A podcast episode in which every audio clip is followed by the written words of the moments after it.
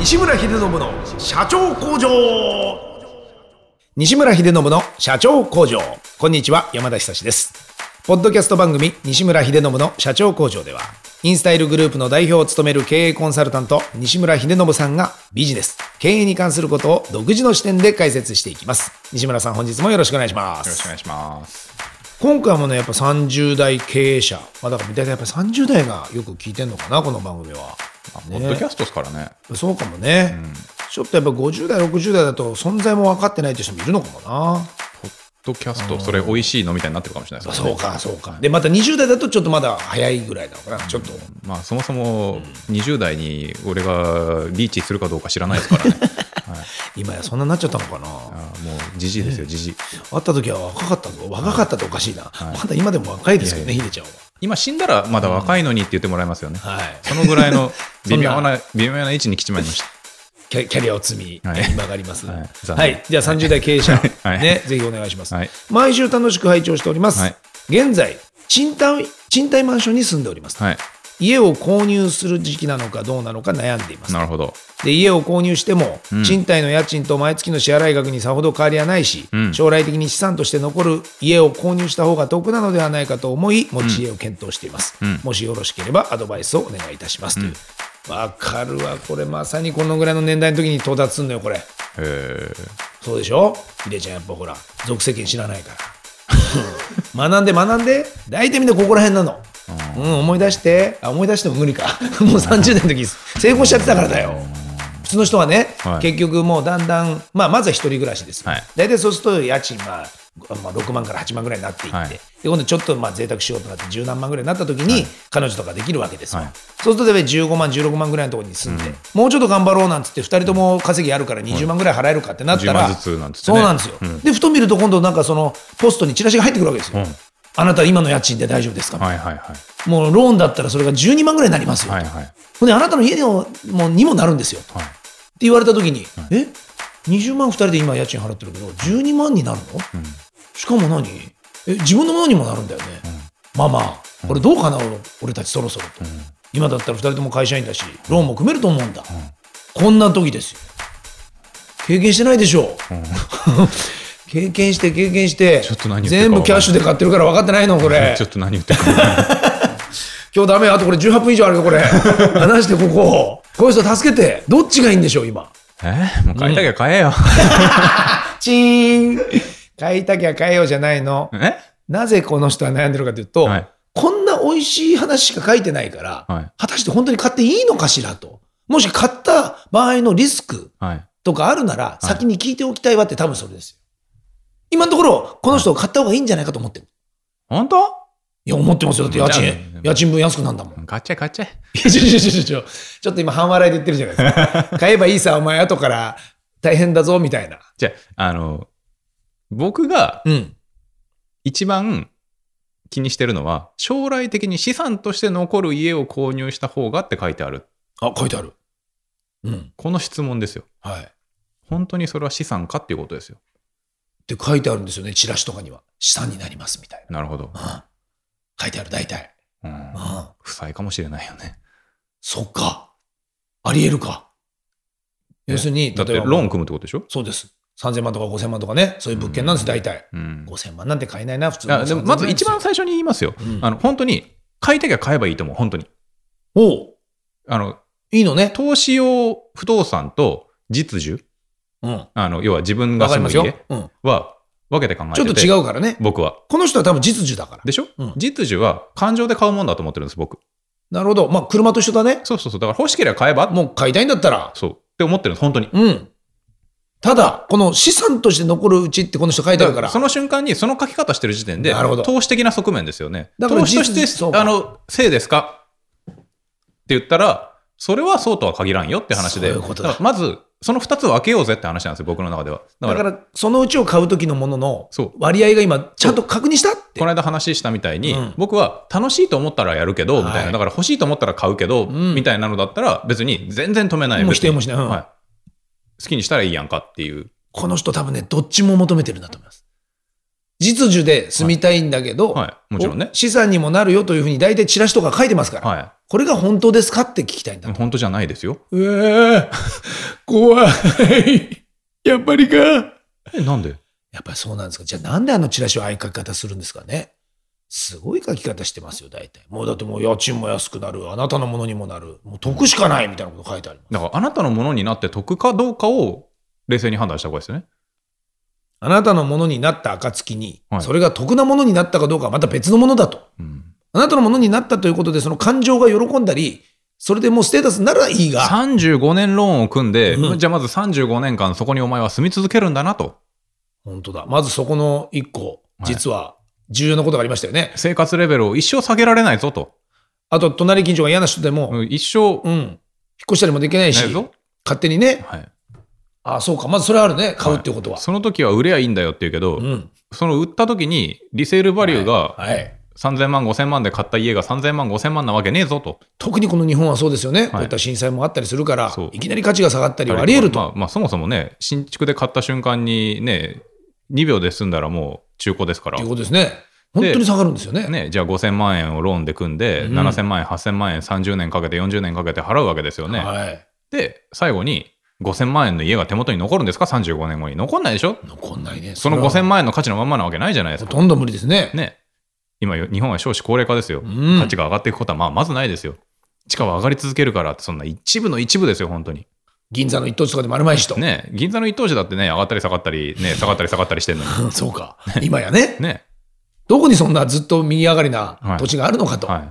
それは奇跡的に、はあのね、段階の世代の方々が、当時、一瞬だけあった奇跡の方程式ですよね。あの、20代、30代の時に家買って、ね、無事勤め上げた暁には退職金で残ったローンを一括返済すると、うん無事資産として残ったものがちょっと値段が上がっていて、はいはいはい人財産できるよっていうのは、その、たまたまあの時期だけああった。の時期のゴールデンタイムだけど、いまだにそれの神話が残ってるだけで、出た。なるほど。その、その部分だけ残ってるから、サンプリングというか記憶で。一国一城の主とか、だからそれこそ、あの時、あの時代にね、やっぱり日本の GDP 上げるために、35年分の売り上げが立ちますから、株式会社日ど本に。んどん売らせて、はい。買わせてみたいな。はあ。でそのために神話が作られたけど、うん。はでも、あなたのものになりますよって言ったってい、。負債だったらいらないじゃないですか。そうね。そんなもの。そう。むしろ邪魔だだけじゃなく、損したぐらいにまでなりかねないリスクもある。だからこれは自分の家だと分かりづらいのに、うん。お店にすると一気に分かりやすいんだけど、うん35年ローンで、いいお店が作れますよ、いいお店が手に入りますよ。うん。え、そのお店って赤字になることないの？そうか。ね。なってたらどうすると？毎回ジャブジャブ、赤字をこれから抱えることになるんですよ。でもあな。たはこのお店のオーナーですよ。そうか。はよかったですね、店もらえてっていうことだけど、はいちなみにその店の売り上げ知っ、やばい。ね怖い。ー。うん。そういう発想を持ちなさいってことだ。そうそうそだからこれちょっとマジックなんでね、チラシだけで読むと、う。はい。家が手に入るよっていうことだけを一方的に言ってて、今な、それがあたかも資産みたいに言うじゃあけど、聞くけど、おめえは築35年の家を賃貸で借りようって検索したことあんのかって話じゃないですか。本当だ。借りるときまず弾くね。はなんだよ、そんなオンボロの家ってなるもんい。ね。はいおめえは35年後にそれを手に入れるんだぞって話じゃないですか。で、それを今度じゃあ、いや、いいよ、別にあの貸せばいいよって思ってるかもしれないけど、そのさっきの論理で言うと、借りてくれる人本当いると思う？っていうところも考えた、う。はい。まあね、まあ、本当に、まあ、極端に例えば駅ビルだとか、はい場所が良かったりだとか、そういう環境が良ければ別だけど、はいほぼないでしょ、そんなケースはと。駅ビルって言ったって、うん、じゃあ、ねえ、たけしさんたちが昔、田園調布に家が建つっていうネタがありましたけど、はい今、田園調布っていまだに変わらずブランド土地ですか？そうだね。だいぶ聞かなくないですか？あそこの駅にビルがあったとしても、下手したらもう今や価値が下がる可能性だってあるわけだよね。ね。怖い。うん無理っすよ。35年先なんて誰にも分かんなくて。なるほど、よくわかった。だからこの方の質問とすると、はい。あの、とにかくマイホームを持つのが夢だったので、買った方がいいでしょうかっていう人は買えばいい。買いやがれ。そうそう。ね。全然買っちゃえ買っちゃえ。いい。うん。夢叶えなよ。ね。うん。いいじゃん。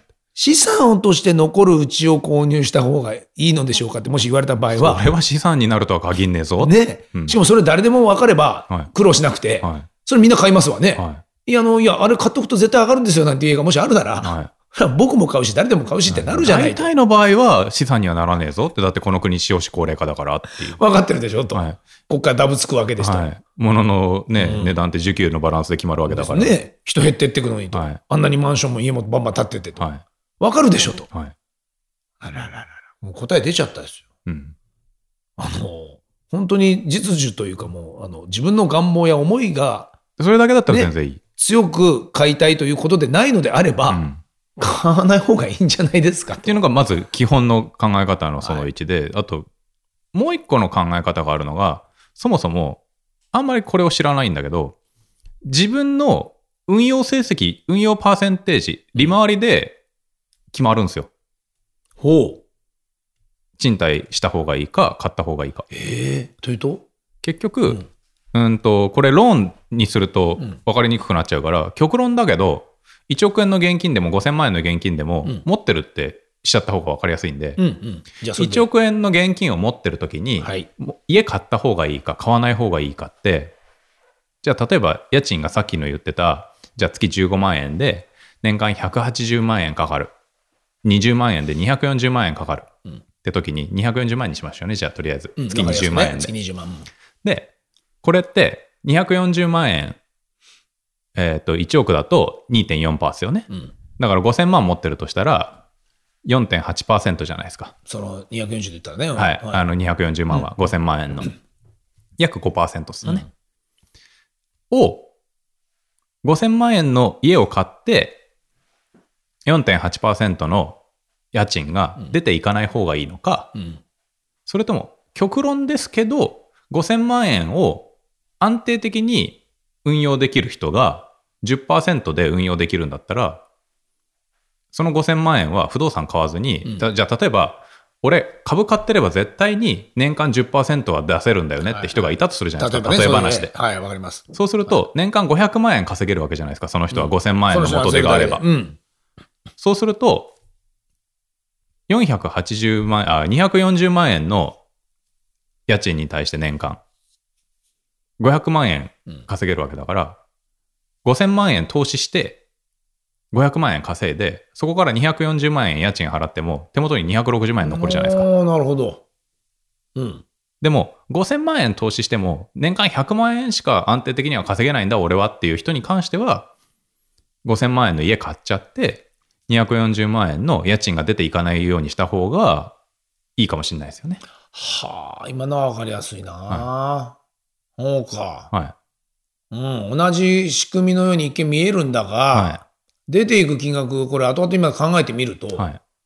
そっちの方を選ぶね。で僕はビジネスとかにお金を使った方が、例えば手元に5000万1億あっても、ビジネスに投資した方が、それが毎月100万、200万生んでくれるとか、下手したら1000万、2000万生んでくれるっていうのがあるから、賃貸でいいんですよ。うん。今の流れで言えばね。はい。うん。はあ、そうやって選んでるという。はい。だから自分の運用パーセンテージ、安定的なパフォーマンスを理解してから、で、選ん賃で。貸がいいかな、うん。あの、不動産買った方がいいかな。結局、不動産を買うにしても買わないにしても、うん不動産投資の一側面でしかないんで、なん、なんせどちらかの投資行動は取ってるわけですよ。うん。不動産を購入して、自分から家賃を取るっていう、自家家賃という、自分から、自分に自分で家賃を払ってもらうはい。っていうパターン。うんと、他のものに投資して、それで家賃を払ってもらう。うん。はあ。これはいいアドバイスになりましたね。うんもしだからそれをちゃんと全部教えてくれるのであれば、うんもうそれで答え出ますよと。あなた今買った方がいいと思いますよ。なのか。そうそうそう。んだから、投資的な側面で見るんだったら、うん自分の運用利回りを知らないと、だから将来的に資産としてとかってういう、んっていうぐ側面でらいなら、考えるんだったうんら、自分の運用利回りちゃんと分かってる？まずそっちでしょと。はい。そっからですよと。で、もおのずとすぐ答え出るからと、その方がと。はあ。どうしても迷ったら俺に預けてくれてもいいよ。ちなみに何パーセントぐらいで運用してくれますかね。ねぜひじゃあこの続きはサロンで。お願いいたします。本日はもう時間が来てしまいました。ちょっと今日早かったけども。だって、わね分かりやすくないですだって自分の運用パーセンテージさえ分かってきゃいいんですよ。そうだね。あとはもう本当に感情で買うか買わないかだから好き嫌いだから。う。うんん。いや、正しいっすわ。うんもう、まさにあれですからね、僕も今やもう何も家も持ってませんし、あの、あの、ホリエモンとかもそうですけど、もう逆にみんな全部やめちゃったっていう人もいますね。そうですよねその買うというもののリスクの方が、特にちょっと震災が多い国じゃないですか。まあまあ、そうですよ。もうあるから。だって、変な話、僕がここでいくら理屈で話したところで、うん全部、女の子って感情で決めるから、はあ。奥さん、彼女が、え、でもダメだよ。うん私家買うよ。だってお父さんもお母さんも買ってるし、買おうよ。なんで自分のものにならないよって言われて、ポッドキャストで工場長が言ってたもんって言って、押し切れるんだったら押し切ってみ、無理だから。通らないうん。ね。うんだってあなたはね、あの子あの人もあの人もみんなマイホーム持ってんのよって言われたら、んいやいやいや、やだよ、買いたいよって言われたら、そう、あんたと買えるでしょだってあなたもって。うん。ローン組めるって言ったわよ、って無理っすよ、大体の場合。そうだね。男ってそんなに強くないもん。言いなりですね。はじゃあいいよ、お前買いたいって言うならいいよ、買うよと。い。うん工場長はこう言ってたけどさ、なんて言わないから。そうか。この合意性に基づいて、その買うか借りるかをまあ選ぶ人、ほぼいないですね。そうね、経済合理的に判断してそうしましょうなんていう子がいたら、ちょっとそれはそれで。仲良くなれない気もするしね。夫婦としてはどうかなみたいなね。そうそううん。いや、でもそうなんだな。実際そのぐらいまで本当は考えてほしいってことですよね。この、まあ、もし投資としねて将来的に資産としてっていうこのキーワードに僕が過剰に反応しちゃってるけど、でもそうですよ。だってほら、はい30代経営者だし、はいまさにそこは分かってるわけですよ。うん。だから、あの、なんていうんですかね、いいと思うんです。気づいてるところはいいとこ観点言ってるんだけど、だとしたらもう一声とう。んでも、俺今山田さんに言われて30代経営者か、だとしたらやっぱりセンスねえなと思ったのが、自分のその信用情報っていうか、信用枠を家買うのに使うなよって話ですよね。おほいや、同じ金借りるっていう時なるに、ほど。でもみんなそっち借りてほぼほぼ人生ゴールっていうか上がりと思っちゃうだろうな。でも変な話そうじゃないですか。うん、ほとんどそうですよ。だってこれ逆に言うとね、40になると今度ローン借りれなくなってきちゃうんですよ。35年ローンってお前いくつだよになるから、そうですね。75、80まで払うのかみたいなね。になるから、大体この年代が一番やっぱりね、この考えのピークを迎えちゃうのよ。ほとんど。でもね、例えば同じ3000万借りれるっていう時に、ね、その、なけなしの信用枠を、はい。フルフルで家にね使う。マイホームに使うなよ。そうだね。本当はもったいないことしてんだね。そのマイホームに使うなよっていうのは、だからその感情で買うんだったら別にいいけど、はい。らもうそれで経営者だっていうんであれだば、から、まだまだと。いや結局、これ、言うたら生活に使ってるじゃないですか。生活に使ってる金って結局最高で投資じゃなくて消費っすよね。そうか。浪費か消費っすよね。うんそれで終わるうんやっぱ、生活費貸してくださいって言ってるのって返ってこないじゃないですか。確かに。広告費に使うんで、売上何十倍にもなって返ってきますんで、返せますよって言われたら、それは投資になる可能性があるじゃないですか。はい。